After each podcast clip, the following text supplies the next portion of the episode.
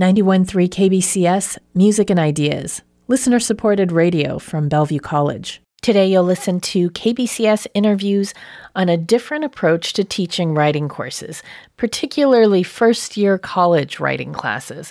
The Washington state legislature approved the Anti Racist Curriculum Initiative last year. This includes the implementation of teaching writing classes with an anti racist writing assessment ecology model. 62 faculty at 30 out of the 34 Washington community college and technical colleges will be teaching in this method.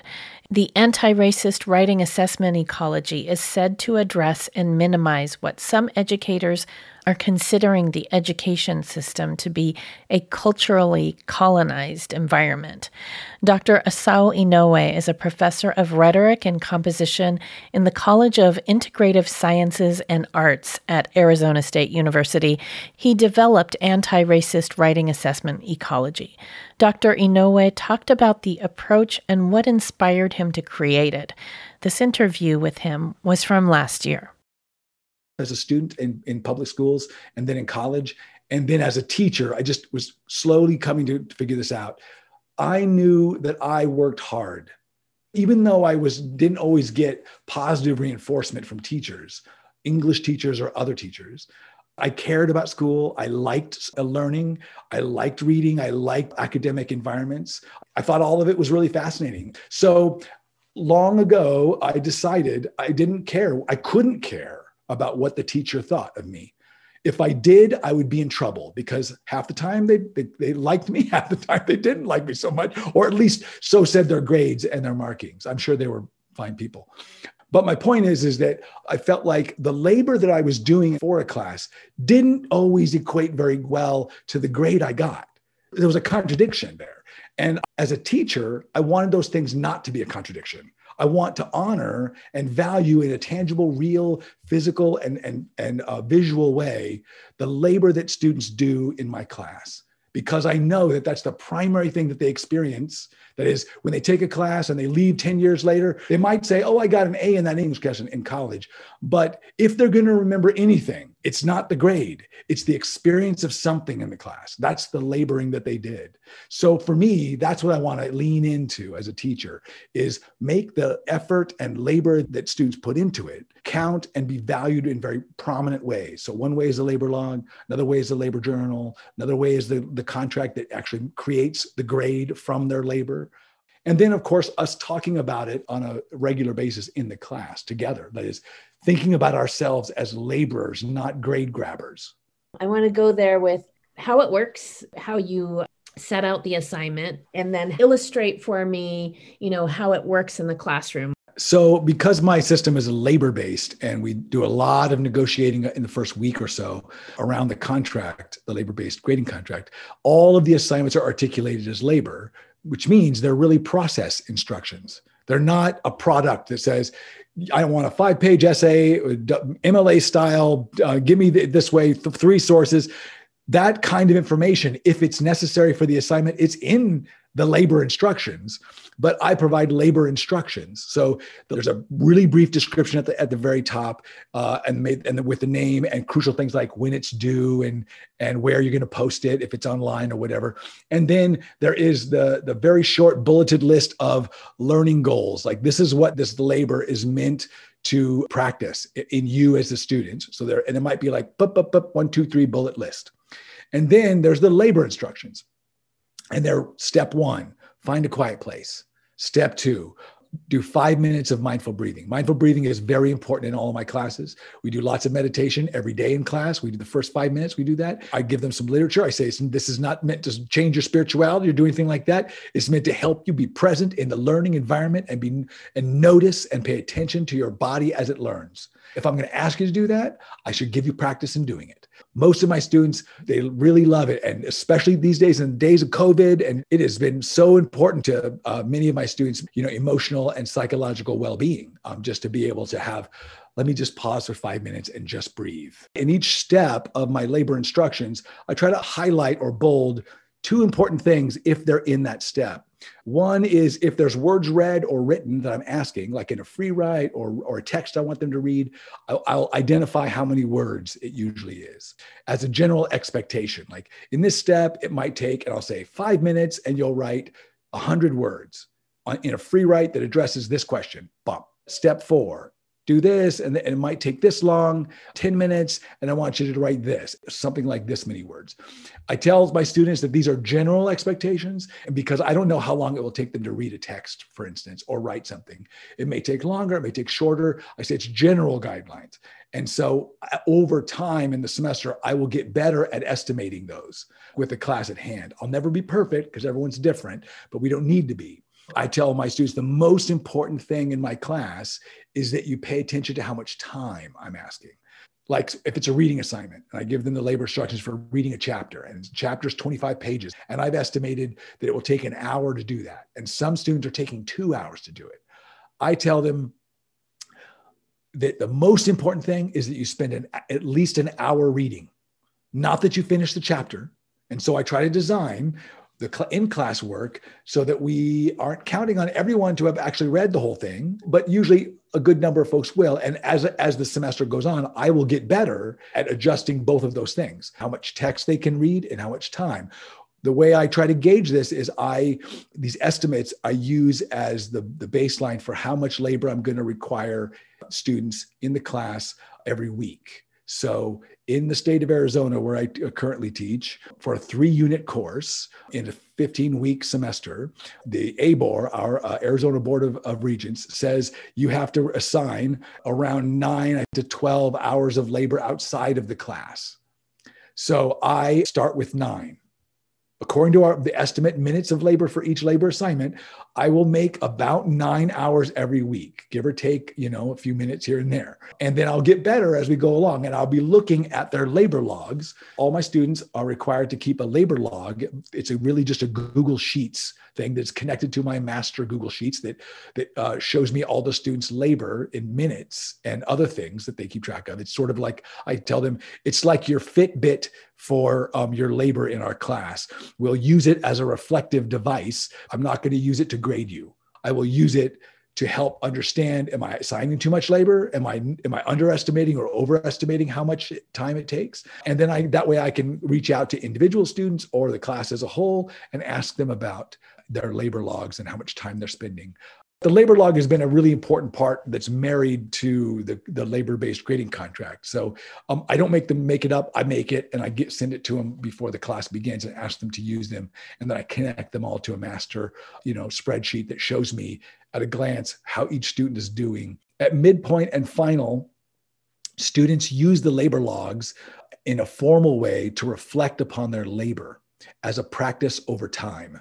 So over each week on every weekend, I always ask students to look back at their labor logs and choose one session of labor they've recorded. They'll record things like time of day, what it was, how many minutes they labored, what kind of labor was it reading labor primarily, writing labor primarily, a five star rating of engagement, just one to five, like one being really no no engagement, five being super engaged, and then maybe a mood description and something else. And then those things get turned into graphs and uh, um, charts on another page automatically, and that's what we use to look at it over time. But in the over each weekend, they look at one session of labor each week and describe it and talk us through it, ask questions about it, find out about themselves as a learner and laborer in the class. Uh, and then they end that with one statement, uh, each journal entry, they end with one statement about what did I learn from reflecting on my labor this week? What do I think I can take for next week? What will I do next week differently or, or the same that will help me as a learner? This is a really, really valuable, I think, a reflective tool that helps students capitalize on or make make meaning of the the labor processes that we do in the class. That is it turns the laboring into learning in, in a sense. That is when they can articulate oh this is what i learned and here's the labor i did to do it. If i'm going to try to compare a conventional or, or a traditional writing classroom and my own approach that really developed anti-racist writing assessment ecologies the standard classroom is, is such that you have a single standard that is determined by either a program or the teacher, and that that, that teacher is the judge of that. and then students submit papers. They might do peer review. They might uh, go to the writing center do the things like that. But ultimately the person who is in charge the one who guards all the gates and has all the power is the one who gives the grades and who makes the judgments on papers. So no matter what words we want to use to clothe our pedagogy and how kind we are and how thoughtful we are in our responses if we are grading as the teacher is grading the student's experience is i have to do what she says so the question is always the student in the student's mind, as it should be if they're savvy and smart and a good student, which most I think are, is what do you want? Is this good enough? Is this what you wanted? And of course, that's the worst thing that a writing teacher ever wants to hear because they really want students to own their writing. I mean, I think most writing teachers and and other teachers want that. They don't want them to just sort of mouth what they think that the teacher wants. so that's a serious pedagogical problem, but it's a more serious assessment problem. We've treated it too much as a pedagogical or teaching problem. Well, now I just need to craft a better assignment or better uh, handout to give to the, to the students, or maybe I need to do a better lecture that explains this. My theory says those things are good, but the linchpin in this is how that ecology, assessment ecology functions. And so, and how the students experience that e- ecology. If they experience it as simply submitting and getting a grade, then you are the judge. That is, you, the teacher, are the judge. And that is not going to create the kind of environment that I think most teachers want, which is students take ownership of their own learning. They are genuinely engaged and interested in it. They'll work harder than they've ever worked before because they want to do that writing, they want to do that languaging. And I really, really believe people, humans, are naturally uh, language makers. That we might have a lot of students and a lot of people who quote don't like to write or don't like to read. But i think that is an outcome of schooling and our society that taints that stuff for them but i firmly believe that everybody loves to do language whether it's speaking and having conversations with our friends, texting each other, um, doing other kinds of social media interactions, writing emails or writing, journaling, or doing more formal kinds of writing. We, we language because we need to make contact with each other. Uh, and we need to communicate. So, in my anti racist classrooms, the first thing that I did was get rid of all those grades that automatically changes the uh, environment because no longer can the student say, Well, what do you want? Because that's not on the table. I'm not grading by quality, even though we are talking about quality. I'm saying, here's what I don't understand here. This is what typically folks want in this. Here's what the expectations are in this field or in this area. But they're not obligated to, to abide by those things. I can't force them to learn those things. I wouldn't want to. It turns out that when if the student has that as a goal, they'll do it all on their own and they, and they'll learn it better and, and, and in a happier way and want to do it and try to understand better why it's useful for them meaningful to them etc so i do this by, by using a labor-based grading contract in the class which basically takes all of the grades off of any of the assignment turns them into what i call labors for the class and then the labor is what we use to determine and negotiate as a class as a whole community like what will be the b how much labor does everyone have to do in order to get a B? And then how much more do you have to do to get an A? For instance. And once we make those distinctions, then we, you know, we vote on the on the negotiation, and then we look at it one more time at the midpoint, renegotiate after we've experienced the contract for, um, you know, half a semester or term, and then it's solid at, after midpoint. That's how we administer the grades in the class. And, and I am simply an administrator of the grades. Like I try to be as uh, to be to administer the grade the, the contract in the way that we have negotiated it, uh, and we leave in room in that contract um, a couple of clauses in there for life and unexpected things. You can take one thing off that makes you miss the contract or whatever, like a late assignment or or an absence in the class if that's important. Good writing is isn't simply subjective, but it's also communal. I try to keep it as critical as possible. And the only way to have criticality in a, in a language classroom is to have multiple Englishes and multiple languages functioning and operating legitimately in the classroom together traditionally those are the set of expectations teachers have that they say an A is this, a B is this, a C is this. In my class, we don't have those, obviously, because we're not making those kinds of judgments. Instead, we say, we want to understand what readers think about, say, the use and integration of sources or other voices in this text. How do they do that? That kind of a question is a dimension that we use, uh, that we form together collaboratively, because we say, this is what our priority is for this assignment, and it's important for our learning. And so we need to hear from readers about what their expectations are, where they got those expectations from, and how they are applied to the writing I just did and gave to them. I usually have my uh, students uh, do this assessment work in letter form. So they're writing letters to each other uh, because I find it a better way, you know, make into narrative their reading experience. Good writers uh, make decisions; they don't follow orders. Uh, in my class, that's the mo- one of the mottos. The the other one that goes with that is, of course, good readers offer thick um, descriptions of their experiences of texts.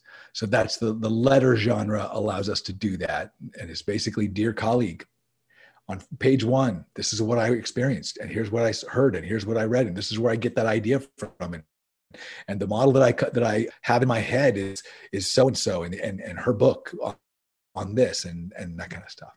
So that that's the kind of assessments that we that uh, students get in my class from all of it from their peers and from me. I do the same thing and it, it makes for a, a, much more human languaging experience and more joyful i mean semester after semester year after year my students in end of course evaluations say mostly the same thing about one of the questions that I've always I've always asked in some form or another is you know what part of this class did you like the most or what part would you keep for future uh, versions of this class and they always say, keep the assessment stuff, keep the group work. We don't need to figure out who's right or who's wrong.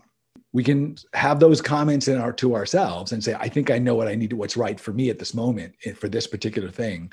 But resist the idea of saying you're wrong or you're right. I'm only going to listen to her and he's not smart and she's smarter and that kind of thing. Those things aren't terribly useful when it comes to understanding language. So having a singular standard like mine or somebody else's in the classroom doesn't make a lot of sense if you want to be critical. That is, if you want to be a critical language uh, user, a critical reader, a critical writer, a critical thinker, you just can't do that. You can't operate that way. That's actually the definition of being uncritical. Is just adhere to one standard and say everybody else is wrong, and this is the best way to do it. I'm urging them to do what a, a venerable scholar in the field called um, The Believing and Doubting Game, Peter Elbow. So he said, you know, first you believe and then you doubt. Um, and it's got to be in that order. And I think that's absolutely, absolutely true. That is, we really have to try our hardest to believe everything that we see in front of us. If we're going to be critical, we have to start there, not start with the critical, not start with the negative that I'm going to doubt this first. And we tend to do that in the, in the academy and in school. We tend to say being critical it means doubting. It means questioning means doubting something. And it can mean that but it can also finding the good stuff in there or seeing how something can be good. The way I describe it with my students is figure out how a reasonable person like your colleague or like this author can have those views? What would it take in their life, language experiences for them to have that view and really, really believe it. They're not trying to deceive anybody. They're trying to be a good person and trying to do this thing right. And that's a good place to start. It's not where you end. you also have to play that doubting game, but it's a place to start. It's, it's one part of that critical reading practice. And that means you can buy into or accept the uh, set of writing expectations and habits that a person has. And then you have to doubt those as well teachers, academics, and others who are in those spaces, who live and commune in those spaces, have a lot of stake in the standards that they hold. And there's good reasons why they have a lot of stake in them. Those standards have been good to them because they're in that space. But most of people on the planet are not and will not be academics and they will not be in that space. They'll be operating in other spaces that will have other kinds of expectations or language habits. They'll need to be flexible and for just to have a better world, a bigger, more open world, we simply cannot think that our views, and I'm going to broaden this out beyond the thinking about language, but our own views of things is always the best way to see things. That we've sort of cornered the market on truth and data and information. Because what happens when we do that? Well, we get things like we've seen in the last several years where people seem to be more intolerant to each other. They don't seem to be willing to compromise or even listen. They don't want to play the, the believing game. They only want to play the doubting game, especially with those who have been identified beforehand as their enemy or as their opponent, ideologically or politically or whatever. And that is not a big world. Um, that is a very small world and it's a very contentious one. Conflict can be really wonderful and good, but it's got to be a certain kind of conflict, I think. It has to be a, a contained, healthy conflict. It can't be an adversarial kind of conflict that means it's either me or that other person, or that it's either my ideas or their ideas. I think the world's way bigger than that. And, and we can operate that way. We just don't. We just don't do it very often because it's not good for capitalism. And it's not good for the for a two-party system two-party political system in the united states. It's simply not good for that because the, those things are are you know they're kind of corrupt and they cause a lot of inequity in the world. I mean that's the foundations of capitalism is how do we make a system that's fundamentally unfair that's fundamentally uneven and we can pool resources in particular places. To have that kind of a system and believe it is good you have to also believe that there's a set of foundational truths that you can base those decisions on. If you have those, where do you get those ideas from? You get those ideas from the languaging that you acquired as you grew up and got into positions of power. So when, when I look at things like Black Lives Matter, when I see uh, incidents like George Floyd, I think one way to see that is that it started in somebody's writing classroom, that somebody could not be hearing, I can't breathe. How do you not hear that? You don't hear it because you have been trained not to hear it. You've been put in, in conditions, language conditions that don't let you hear that. And that's part of what we do in, the, in my classroom is try to hear more language, not just the stuff that makes us feel good, which is usually some teacher's standard. So it seems like it's far afield, but it really, really isn't. It's really, really not. Um, I try very hard. My motto in my class is to assess so people stop dying. That's my goal. And part of it has to do with our own orientations toward language and the ideas that are that they uh, that float with them, that move with them. 91.3 KBCS. That was Dr. Asao Inoue, professor of rhetoric and composition in the College of Integrative Sciences and Arts at Arizona State University. He developed the anti racist writing assessment ecology and wrote the book Writing Assessment Social Justice and the Advancement of Opportunity. That interview was from 2021. A large team of faculty in Washington state have come together with help from the state legislature to implement this anti racist writing assessment ecology at close to all of Washington's community and technical colleges. Next, you'll listen to an interview with Tish Lopez. Lopez is an anti racist scholar and a co lead in anti racist curriculum and a tenured English faculty member at South Seattle Community College. Lopez has been using the anti racist writing assessment ecology method since 2019. She shares some of her experiences in learning how to write in academia and what she's observed while working with the anti racist writing assessment ecology approach in her classrooms. I spoke with her in May. I'm the daughter of immigrants. My mother immigrated here from Mexico when she was 14, and my dad, he's the child of immigrants. And with both my parents, I grew up with a really positive understanding of the US school system. Both my parents were really pushing the message that earning a college degree was a ticket to a better life, and that with a college degree, one could potentially own a home, raise a family, and have many of the luxuries that you know one might see on on the on television. My family was proud to be part of the education school system my dad was the first person in the family to have earned a higher degree and it was it was something of great pride and achievement in our family when i went to school I, I went to school with that positive understanding but i also went to school knowing that i was entering into a system that really wasn't designed for me. I, I spent most days in spaces where few people looked like me or understood my culture. Uh, the very first time I was ever taught by a faculty member of color was in college And time and again, from my early years of education all the way through college, I often faced pressure to give up parts of my Latinx and Indigenous identities to conform to a white hegemonic standard. And what I was told time and time again is that if I wanted to be successful, I needed to assimilate. And specifically in English, if I wanted to be a successful communicator, I needed to master standard American English.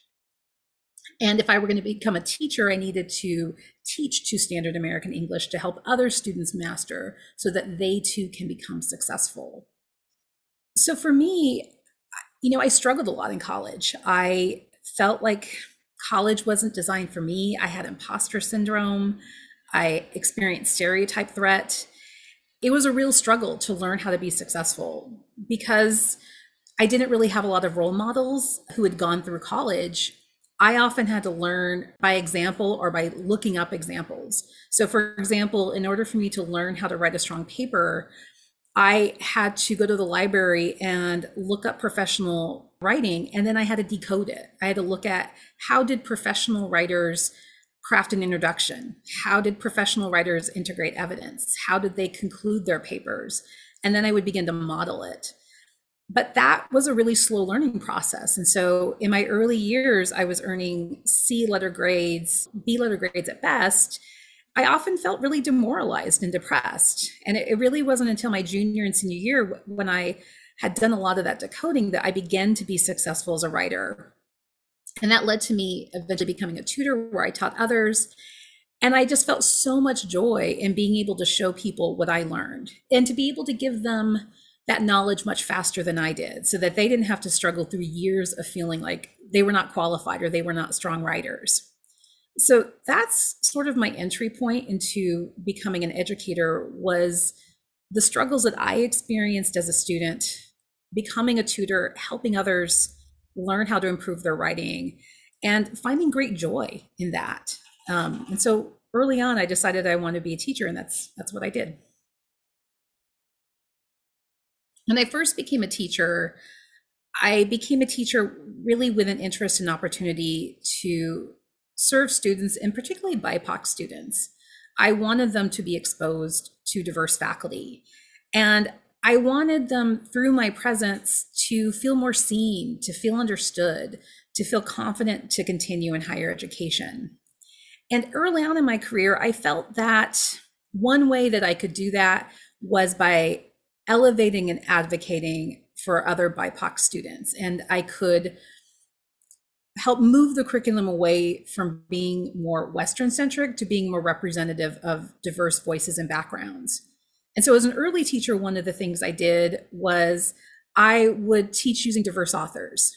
One of the challenges I kept experiencing is that even though I could change my curriculum and I could try to make that more diverse and more representative of diverse voices, the resistance I kept on experiencing within my department was that I needed to teach students according to disciplinary standards. And I was often told that it was okay to incorporate diverse authors, but that more major and systemic changes, such as rethinking disciplinary norms, changing course outcomes, rethinking commonly held assessment practices, was frowned on. And when I think back to those conversations, what was so interesting in talking with my department colleagues at that time was that it wasn't as if a lot of my colleagues really liked those standards or those norms or assessment standards. I mean, if you talk to the typical English teacher, they'll tell you that grading papers can often be exhausting and even joyless. But they truly felt that if they wanted their students to be successful, or if we wanted students to be successful, then we needed to teach them standard American English. And that if we didn't, then we were potentially disadvantaging students and unintentionally causing them harm. And so there was a real great pressure to teach students to assimilate and to master the English language in order to help them succeed. And so early on in my career, I I assign grades for every assignment. I attempted to remove bias by utilizing rubrics, but grading still felt harmful and it still felt violent. And I felt bad when assigning grades. And particularly, I felt bad because it just felt so arbitrary. Oftentimes, I would have a stack of papers and I would be tired. You know, maybe I'd read 30 papers at that point or 50. And I quickly began to realize that I was giving one student like plus one for something they did. And the next time I read a paper, I was deducting a point. And there wasn't always necessarily a rhyme or reason. And even if I, I created the best rubrics in the world and and really tried to hold myself to standards, I'm still a person. I'm still infallible and I still get tired and exhausted or distracted. And so, inevitably, no matter what I did, my grading still felt unfair. And so, when I learned about the Asao's scholarship, it, it, it felt like a breath of fresh air, um, but it also felt like a shock to the system. One of the things that his scholarship did that was positive is it provided me with an alternative way to view my role as a teacher and and how I teach English composition. It also helped me to unpack and consider all the ways that my writing assessment practices participated in white language supremacy or created conditions of racism. And while that was challenging and hard and difficult, it also felt like I was moving more authentically in a direction that was truly supporting my students. I began to see grading as unfair when I got to learn more about my students. In my classes, I would take the time to learn more about who my students were, where they came from, what their current lived experiences were. And not surprisingly, because I work at a community college, uh, their life experiences in history were quite varied. I worked with students who were immigrants or refugees. I worked with students that had experienced extreme trauma. I also worked with students who were working parents who had multiple children and they were trying to care for their children as they were going to school. And I also worked with a lot of international students. And uh, at my institution, we worked with students from as many as 14 different countries in a single class. So it was really incredibly diverse the grade students earned didn't necessarily honor the labor that they put in. I would have an international student spend six hours reading a text that maybe a, a native student would spend like 20 minutes. And that was really disheartening that I might have to give that international student a lower grade because I'm just basing it on the work that they produced on the page. And so, one of the things I really appreciated about Asao's work is he looks at assessing students through their labor and it's taking it's recognizing that grading requires a single dominant standard that is often perceived as racist and white supremacist and it's asking us to measure them differently and often to measure them by assessing the labor that they put into the work and it's recognizing and honoring that which is something that i really found attractive and appreciated. And, and since I've implemented labor based grading, I've, I've come to really see the value of it. I had a student who was a returning student. She was in her 40s and she was feeling a little bit insecure about coming back to school and being judged by her classmates. But she was also really grade conscious. She very much felt like she needed to do exactly what the teacher wanted in order to be successful. And what that often meant for her was that she needed to understand what her teachers liked, what they didn't like, and to cater her assignment submissions to that instructor. But with labor based grading, that doesn't really matter. Students are truly assessed as complete or incomplete as long as they meet the requirements or elements of that activity or assignment and that while I do provide feedback and evaluation, it doesn't determine their final grade. And so, what I started to notice with this student was that over time, she moved away from trying to write for me to instead writing for herself. And her writing just bloomed. Suddenly, she was writing about issues that she cared about, and she was sharing opinions that mattered to her. And she wasn't trying to do anything to please me, but instead she was coming to me just to get feedback on how is my writing coming across to others where am i communicating effectively where can i improve but she knew that anything she wrote wasn't going to be judged by me. And that really allowed her to have the freedom to share her opinion and point of view. And that's something I've seen not just with that one student, but for many students. And, and that's been really one of the joyful surprises of labor based grading is that students typically tend to produce stronger writing and they typically tend to be much more honest and authentic about what they feel and think because they're not trying to please me. They're instead, they're much more intrinsically motivated and it's more about what they want to say and how they want to communicate for their own personal, academic, and professional goals. Another difference is that in a typical first year composition course, there's often a hidden curriculum where students in the know can complete or do work in certain ways and they know that they're going to be more successful than students that don't know or understand that hidden curriculum. A good example of that is that typically American students understand that the syllabus is negotiable, that a syllabus may have a strict late assignment policy, but that they can contact the instructor and negotiate for some flexibility. But an international student or first generation student or a student of color might not know that. And so they might think that what is stated in the syllabus is firm and can't be fixed or changed. I myself experienced that when I was a student at a community college.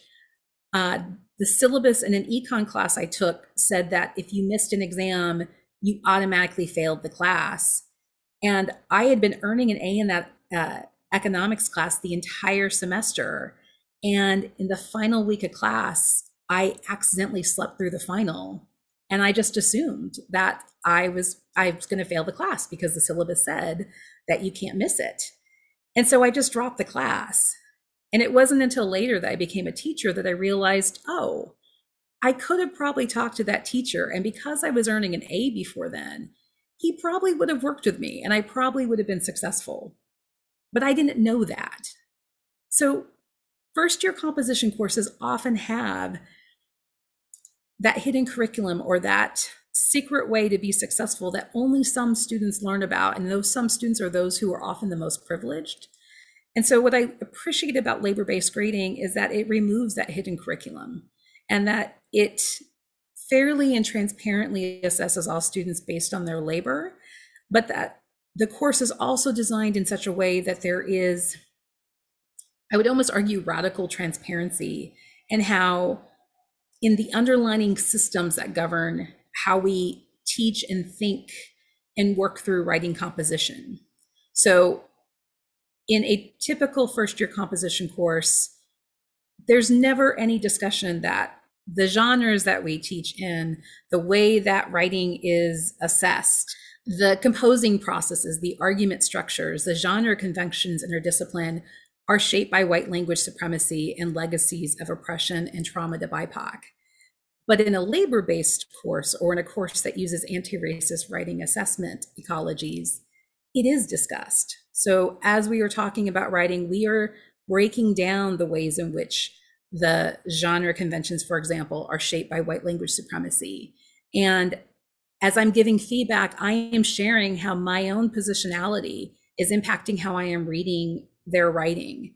And they are sharing with me what their intentions are in their writing and who they are writing for and what they are trying to do. And what it does is it shifts it from focusing on there is only one right way to write, and instead it's about the students being able to articulate what are their writing goals, what's the writing situation, who are they writing towards, what goals do they have, and they're able to because we're kind of making the invisible visible, they're learning how to make informed choices in order to create the writing that they want to write and to whom they want to write. What are some surprises for you as you've gone through this? Anything that caught you off guard? How much more the classes became infused with compassion and care.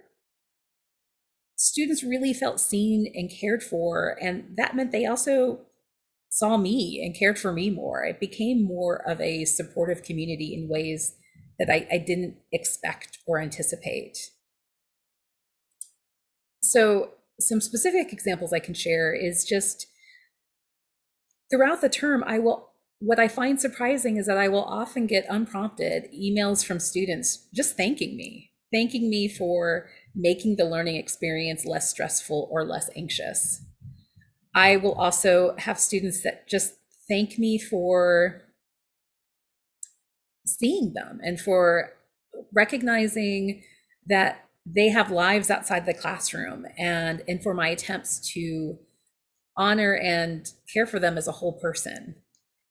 And i also will sometimes get communications from students just telling me that they appreciate the way that the class is structured because it's made writing feel fun again and it's made them feel more comfortable taking risks and experimenting and that's helped them find joy in writing whereas before it, it felt very torturous. I think what i would just want people to know is that teaching and our disciplines is not neutral and we have to stop pretending that it is that each of our disciplines have a history and that history is often informed by power and privilege and and includes oppression and colonialism. And we need to be transparent and, and mindful that that those histories exist within our disciplines and that if we are trying to build towards a better future and one that is affirming of all people and voices then we need to not just teach differently, but approach our discipline differently as well. And that I, I think if we truly are student centered, if we're truly trying to find ways to care and honor our students, then it is the responsibility of all educators to embrace an anti racist oriented assessment approach. Anything else, I think, is truly harming students and that's not why we're here. That's not why we, sh- or that's not why we should be here. That notion of, of what is good writing, it's really privileging white supremacy or white supremacist culture and white hegemonic values. And so what I've learned is that teaching isn't neutral and I need to stop pretending that it is. And if I'm really going to be teaching in ways that honor my students, then I need to be creating opportunities to allow students to write and communicate in the ways that are meaningful and valuable to them, which means that I have to get to know my students. Who are they? Where do they come from? What kind of writing is useful and valuable to them in their personal lives, in their academic lives, in their professional lives? And then I need to change it and transform my course to better suit them. And nine times out of 10, the answer is not to only teach them formal academic writing. And, and that's really what labor-based grading has provided me is is it it strangely helped me connect to my students more and realize that there are more and frankly better and more beautiful ways to teach students how to communicate. Um, but from the perspective of you know devil's advocate here what if they say well if they don't know that they need to write in a certain way to reach the standards of these these formal academic writing processes then how will they know that that's the way you're supposed to do it in that kind of an academic environment? So yeah i'm curious what you would say to that. No matter what concern they, they raise there's always an underlying assumption that they are making. And it's it's one that's a little bit paternalistic. They often come to think about teaching as the teacher is the one who holds all the knowledge and the teacher needs to prevent the students from harm. There's also that notion that the teacher knows all and the teacher knows what's right. But labor based grading is really focused on trusting students, that students know themselves best, that students know what they need, and that students, if given the opportunity, can advocate for what they want and need. And that's hard for some people to accept. But I think it's hard because they are tied to that notion of what they believe a teacher's role is. And what labor based grading is focusing on is helping people understand that a teacher's role doesn't need to be that, that instead a teacher can be more of a facilitator or someone who supports students in meeting their goals. I, th- I feel like in the way that it can get talked about it can be seen as like but the world is like this and you have to prepare them for the world. I hate that question because it essentially is giving me only it, it's basically telling me okay well if you do this thing that is actually going to help prevent harm to your students um, you are uh, you're going to be the only one you're going to be the one who's who's alone in this and that actually doesn't prepare students so is the answer then that i just need to keep upholding white supremacist values or I need to keep harming my students of color. Like that's that's not an answer. That's not something that I want to or can agree to. Yeah, I mean, and what I would say too is that if you look at the statistics of student success in higher ed, the reality is that most students aren't successful. Uh, it's 40% or less of students are earning their degree within five years a huge amount of students are dropping out. And, and one of the main reasons they're dropping out is because higher ed isn't serving them and isn't caring for them in the ways they need to be cared or supporting them in the ways that they need to be supported. So, this notion that we just need to continue doing things the way that we've always done is ignoring the fact that the way we currently educate students is causing them harm. And it's ignoring the reality that our colleges, as currently designed, are not really spaces that are affirming and inclusive of our students of color. So I choose to resist. I choose to teach my students in a way that works to better honor who they are, their identities, and their goals and aspirations. And I choose to see myself as the beginning of a wave. I am, yes, I am a teacher who uses labor based grading. And maybe there's only a few other teachers on my campus that are using labor based grading, but it's a start. Uh, I think the success of our students, their graduation and retention rates, the ways in which they describe their labor based classes is going to help create that tidal wave because they'll go to their other teachers and say, Here's the experience that I had in Tish's class. And I would like to see this in your class as well. How do you think this approach? It's been received in Washington state? I think it's being received really well, but that's because we're seeing a tremendous surge in student success rates. Seeing that in classes where labor based grading is being used, more students are persisting, less students are dropping out, and more students are going on to take more classes.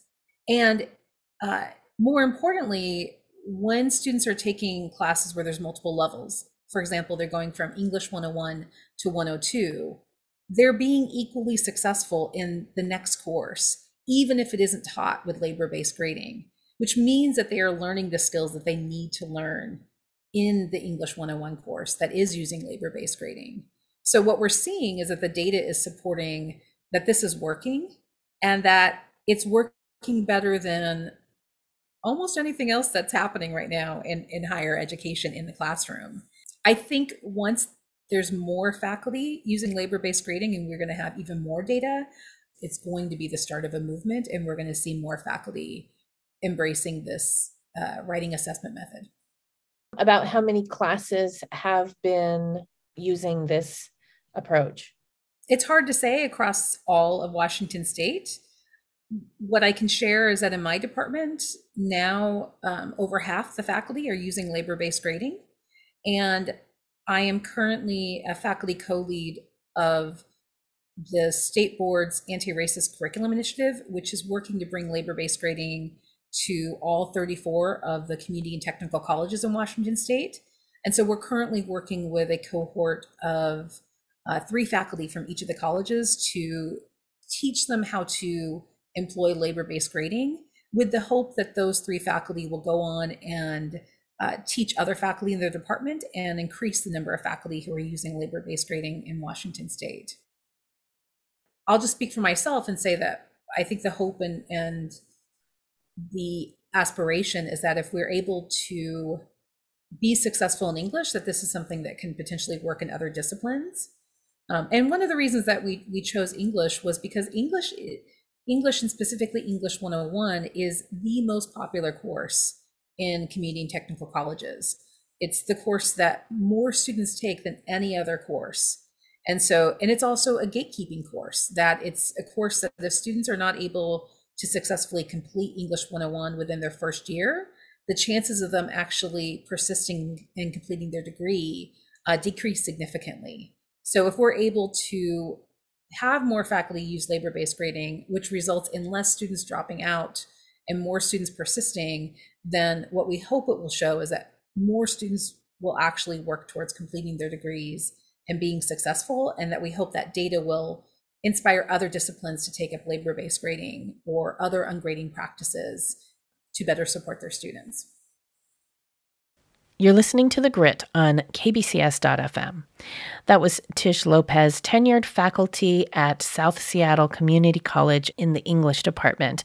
Lopez has been implementing anti racist writing assessment ecology in her classrooms since 2019, and I spoke with her in May. For more KBCS stories and to support our work with a donation, you can visit kbcs.fm.